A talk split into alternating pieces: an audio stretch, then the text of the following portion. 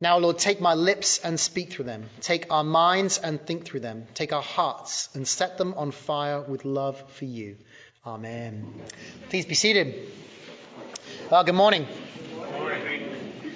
So I wonder what your view of prayer is. How do you view prayer? When you hear that word or when you talk to someone about it, perhaps, how do you view it? You know, there are many different ideas out there. For instance, there are the views, which surely are important, of Chuck Norris, right? Cult martial arts actor. He says exercise, prayer, and meditation are examples of calming rituals. They have been shown to induce a happier mood and provide a positive pathway through life's daily frustrations. So there's this calming thing about prayers. Or what about the views of the now deceased crooner Frank Sinatra? He says, basically, I'm for anything that gets you through the night, be it prayer, tranquilizers, or a bottle of Jack Daniels. What about NASCAR champion Jeff Gordon? He says this I'll do a little prayer here and there if I feel I need to. Or perhaps my favorite of the uh, great American philosophers of the 1990s, MC Hammer, who said, and feel free to join in with me if you know where I'm heading, you've got to pray, pray just to make it today. Thank you to my wife.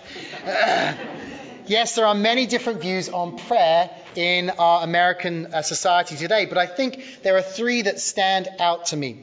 And the first is this it's that prayer is a crutch. It's a crutch. You know, my older kids have recently been getting into a show that I was watching as a college kid way back when The Simpsons, right? Remember that? And yes, they're still making more episodes of this. They're like, on, I think, on season 33 right now. 34. Thank you, Caleb. And one of my favorite episodes is from near the beginning. It's called Bart Gets an F. And in this episode, Bart Simpson, the main character in the show, chooses not to do an assignment. And he's not a great student, okay? He's kind of a naughty character.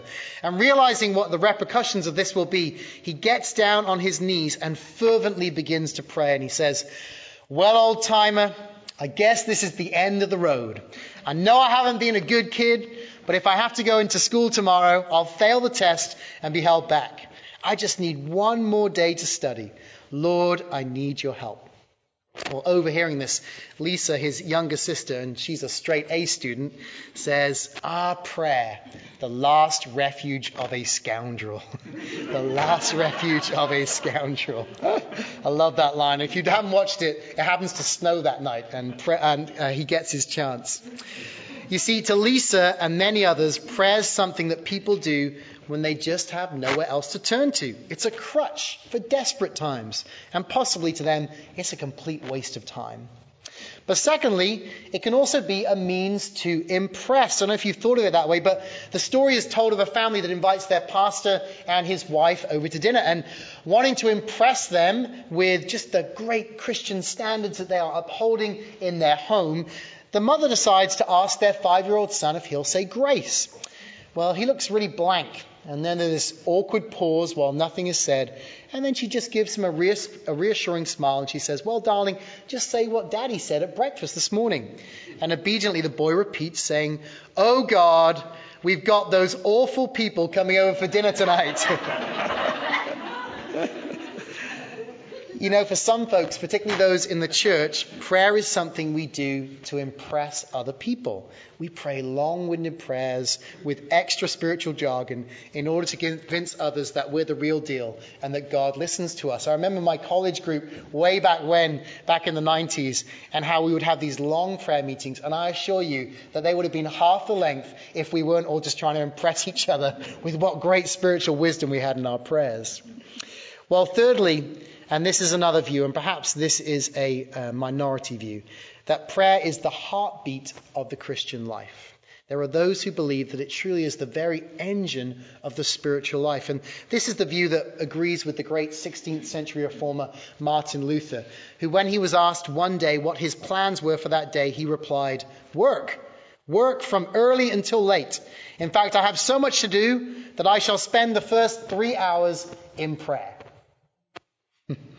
As uh, one Christian author put it, he was too busy not to pray. Too busy not to pray.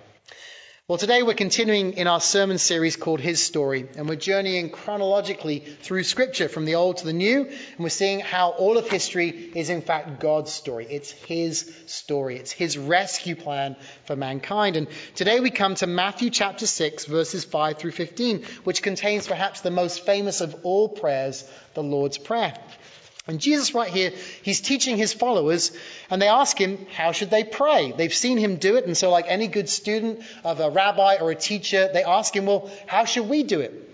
And what we'll see in his response is that in God's eyes, prayer isn't a crutch, it isn't a means to impress, but rather prayer is the very heartbeat of the Christian life. And to live without it is like trying to live without oxygen. To quote Martin Luther again, to be a Christian without prayer is no more possible than to be alive without breathing. To be a Christian without prayer is no more possible than to be alive without breathing. This is how important prayer is to those who follow Jesus. So let's turn to our scripture reading. Please pull out the bulletin you got on the way in if you have that. Open that up. We'll look at the gospel reading, or you can follow along on the screens, or pull out your Bible app on your phone if you prefer to do it that way. And what we see right away is that prayer is not for impressing others. Verses 5 through 8. Prayer is not for impressing others. And when you pray, says Jesus, you must not be like the hypocrites, for they love to stand and pray in the synagogues and at the street corners that they may be seen by others. Truly I say to you, they have received their reward. But when you pray, go into your room and shut the door and pray to your Father who is in secret. And your Father who sees in secret will reward you. And when you pray, do not heap up empty phrases as the Gentiles do, for they think that they will be heard for their many words. Do not be like them, for your Father knows what you need before you ask Him. As one pastor put it, the fewer the words, the better the prayer. The fewer the words, the better the prayer. No need for flowery language or long winded sentences. So, how should we pray? Well, verse 6 already gives us one pointer. It should be in secret. Now, does this mean that we shouldn't pray in public? Well, if, if that's the case, then we probably shouldn't be doing what we're doing today because much of our service is public prayer. No, clearly, there are other verses in Scripture where people do pray publicly. That's not wrong. The point, though, is that we should make private prayer the foundation of our prayer life, not just relying on when we come together publicly. Private prayer, day in, day out, should be the foundation. We should have a time each day when we retreat from the world and all of its distractions and we talk with God. Whether that's first thing in the day or last thing at night or somewhere in between, or whether that's in your living room when no one else is around or in your bedroom when all is quiet. Find a quiet place where you can truly stop and listen and speak with God. This is really what prayer is. The evangelist Billy Graham put it really simply prayer is simply a two way conversation between you and God. And it's hard to have a conversation when people or text messages or TV shows keep butting in. So leave the phone somewhere else or turn it off and make sure that you don't have a screen on in the background. Find a quiet place where you won't be disturbed. And in this place, let your prayer be something like the prayer that Jesus then teaches his disciples to pray short, simple, and genuine. Short, simple, and genuine. And while I don't believe it's wrong to say it exactly as he taught it, in fact, we will do that later in our service, I also think there are some principles for prayer that we can use to shape our own prayers from the Lord's Prayer. The first one is this Number one, we are to praise God in our prayers. Verse 9 Pray then like this, Jesus says Our Father in heaven, hallowed be your name. To quote Billy Graham once again, I believe that the greatest form of prayer is praise to God. And it would seem that Jesus would agree because the first thing that he has his disciples do is to lift up praises to God. Now, why would that be the case? Well, first and foremost, because, because God deserves our praise and it reorientates our very being towards him as we lift up our praises to God. And he deserves them always and in all situations. Whatever we're going through, he still deserves to be praised because he has rescued us out of darkness and nothing, Nothing can take that away from us. And this is the greatest gift that any one of us could ever receive. We were dead in our sins, and yet He still made a way upon the cross for us to be saved and to be adopted into His family. And so we praise Him as our heavenly, life giving Father. And it's also good news that we can address him as Father, not as Overlord or Emperor of the universe, perhaps. The theologian Frederick Buechner writes this It is only the words, Our Father, that make the prayer bearable. If God is indeed something like a father, then as something like children, maybe we can risk approaching him anyway. Think of how, if you're a, parent or a grandparent, how your kid will come up and sit in your lap and ask you of you something, right? That's very much a great picture of what it's like to come before the Father with this prayer. And so we hallow his name, which simply means to honor him as holy. That's all it means when we say that. We're honoring him as holy. And notice, though, maybe you caught this or didn't catch this, we don't do it alone. Did you see that? He is our Father. Our Father, not my Father. As one commentator writes, take a good long look at the Lord's Prayer. It's all we, us, and our. There's no me, I, or mine anywhere. The greatest prayer that was ever composed is not one that has been infected by our rampant Western individualism. No, it's corporate in its nature. It recognizes that followers of Jesus belong to each other. We were not created to live in isolation. And however hard being the church is, and trust me, friends, it can be really hard, right? It can be really hard. We are brothers and sisters in the Lord. I want you just to look around. Look around at the people around you. Some of you even struggle to do that. Take a look. Take a look. These are family. They're not just people we come together with once a week for an hour and we worship God. These, this is family. We're meant to live as family, to invite each other into our lives and to be praying together and for each other. These are our brothers and sisters, and God is our Father. Christian pastor Samir Selmanovic writes When I pray the Lord's Prayer, I begin with the first word, our, and I stop and ask myself, who do I include in this our? I remind myself that the story of God is bigger than my personal story. See, we're reminded from the very first petition that ultimately this is His story, not just my story. And as such, it's a story that we live out with other human beings. And so we praise Him, and all prayer should incorporate praise to God. Well, next we see that we are to seek his will, not our own. Verse 10 says, Your kingdom come, your will be done on earth as it is in heaven. The English writer Aldous Huxley pessimistic, uh, pessimistically once wrote this This petition of the Lord's Prayer is repeated daily by millions who have not the slightest intention of letting anyone's will be done but their own. Ever done that? Ding, ding, ding. Yeah. And perhaps we pray this way because of what one of my favorite poets, um, Wendell Berry, writes. This is what is meant by thy will be done in the Lord's Prayer. It means that your will and God's will may not be the same. It means that there's a good possibility that you won't get what you pray for. It means that in spite of your prayers, you are going to suffer. It's not particularly comforting thought, is it? right? that when we pray, Thy will be done, we may be praying for our own suffering in any given situation.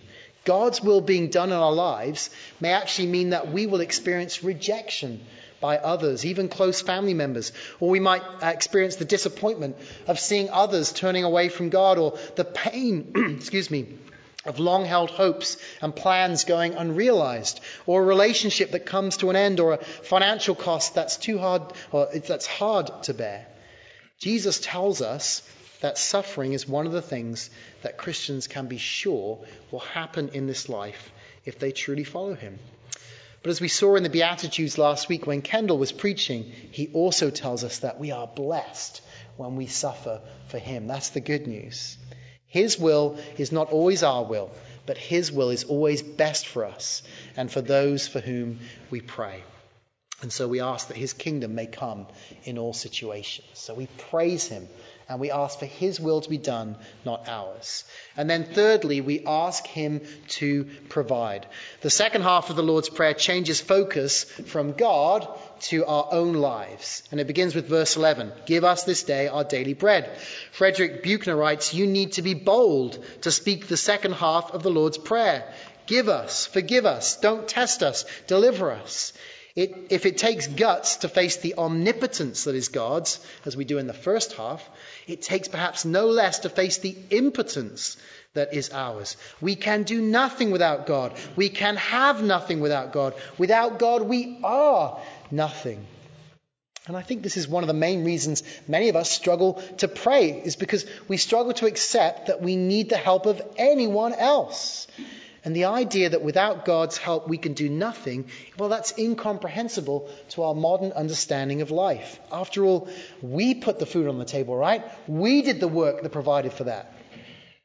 Unfortunately, I think it's a place where our affluence does us a great disservice when it comes to our relationship with God. And often it turns us into agnostics at best in the way we live our lives, professing a belief in God, but then never putting our trust in Him. But the Lord's Prayer reminds us that without Him, we won't even have food on our table each day. And it's a great reason to stop and pray before each meal if you don't do that already. Whether that's in your home, sitting in your office, whether it's next door at Orlando's, further down the road at Laura Albert's, wherever it might be, stop and pray. The food you're eating is only there because God gave it to you. And much like the clothes that you're wearing today, or the car that perhaps you drove in here, or the home that you will return to, God is the giver of all good gifts. And so humbly we come before Him with our requests. Or perhaps even harder than this petition is the next one ask for His forgiveness but also recognize that we must forgive others. Verse 12 Forgive us our debts as we have also forgiven our debtors. You know, sin creates an obligation or a debt, as we have in this translation to God, that we can't possibly repay. And while many of us have recognized this and praise God, we've repented and turned back to Him, we're also now called to be eager, eager even, to forgive those who have sinned against us. Filled with gratitude for the forgiveness we've received each day, we're called to forgive others in the same way. Otherwise, as we read in verses 14 through 15, we put ourselves in a really precarious position. For if you forgive others their trespasses, your heavenly Father will also forgive you. But if you do not forgive others their trespasses, neither will your Father forgive your trespasses. And so, whether it's a bully at school, or maybe a mean sibling, or a hateful or gossiping work colleague or neighbor, or an abusive or neglectful spouse, we must forgive, not overlooking their sins or condoning them, or even uh, not seeking justice for what they've done. That's still right, but giving them over to God and no longer holding these sins against them. And this kind of behavior is, in fact, according to Jesus' words, proof that our sins are forgiven and that we are, in fact, saved. Well, the final petition tells us that we are to ask for God's protection. Verse 13, and lead us not into temptation, but deliver us from evil. Now, Jesus was not a stranger to temptation. Even though he was God, he was also fully man. And he wasn't a stranger to the power of Satan. After all, just before this very teaching, he's been in the wilderness, being tempted by Satan, and he's managed to defeat him. And so, well aware of the spiritual battle that all human beings face, he completes this prayer with a reminder to pray for his protection. And each one of us should do the same. You know, daily, we too are attacked by the evil one. And yet, most of us, I think, are oblivious to that. We don't realize that He's out there trying to destroy all the good that God is doing in our lives. We are completely blind to what's happening. Don't be ignorant of what's going on around you and within you, or where you are susceptible to be attacked. The devil is prowling around seeking to destroy. Sinclair Ferguson writes this We are weak, but God is strong. The Christian who does not know his weakness can, therefore, neither pray this prayer nor experience God's strength. The Christian who knows his weakness, but is a praying Christian, will be garrisoned by the Lord's strength. No wonder the ancient church added its own doxology to the Lord's Prayer. For yours is the kingdom, and the power, and the glory, forever and ever. Amen. And so there we have it. First, we are to praise God. We praise Him. Then we are to seek His will, not our own. Then we ask His provision. Then we ask His forgiveness, remembering to forgive others. And finally, we ask His protection. I wonder this week, would you commit to praying like this? Whether it's you need to just say the prayer itself as written, or whether you want to take it as a prayer and just petition by petition, just pass it out a bit. And as you do that, repeat ones. It's something I've done in my own life. Repeat certain petitions that you're really wrestling with or you really need God's help with at this time. Take the time to pray as Jesus teaches us to pray. Find a quiet space and repeat these petitions and see what God calls to your mind. See what He might be saying to you as you pray. And as you do this, you may be surprised at how God works in you and even begins to change you. R.C. Sproul once wrote this Prayer does change things, all kinds of things, but the most important thing it changes is us. As we engage in this communion with God more deeply and come to know the one with whom we are speaking more intimately, that growing knowledge of God reveals to us all the more brilliantly who we are and our need to change in conformity to Him. Prayer changes us profoundly. Do you want to become more like Jesus? Then pray as he taught us and see how you're transformed by him and others around you are transformed also. Let prayer not be an afterthought, but let it be the first thought and let it be the very heartbeat of your life in Christ. Well, having said that, it seems appropriate that we should pray. So let's pray. Our Father who art in heaven, hallowed be thy name. God, we praise you. We thank you for who you are. We thank you for all that you have done for us, that you loved us so much that you sent your Son Jesus to die for us, that we might live and not die, that we might be set free from sin. Thank you, Lord God. Thy kingdom come, thy will be done on earth as it is in heaven. Heavenly Father, we pray for your will, not our will. Lord God, would you help us to submit ourselves to what you are doing? And would you help us to have eyes to see what you are doing in our lives and in the lives of others, and to partner with you in your kingdom work? Give us this day our daily bread. Help us, Lord Jesus, to turn to you each and every day and to recognize all the good gifts that you give to us, but to also recognize that you long to give us more as well. Help us to stand before you each day and to ask of you what we would need. And forgive us our trespasses as we forgive those who trespass against us. We recognize that even in this last week, this last day, this last hour, we have sinned against you. And we pray that you will forgive us. But we also recognize that there are those we have not forgiven. Lord Jesus, help us to be filled with gratitude to the point where we can forgive others, Lord God, and recognize our need to do so. And lead us not into temptation, but deliver us from evil. God, protect us from the work of the evil one. Help us to have eyes to see what he is doing, not to be fearful, recognizing that you are much stronger than he is and that we can turn to you, but just to be aware that he is seeking to destroy all that you have done that is good in our lives. For thine is the kingdom and the power and the glory forever and ever. Amen. Amen.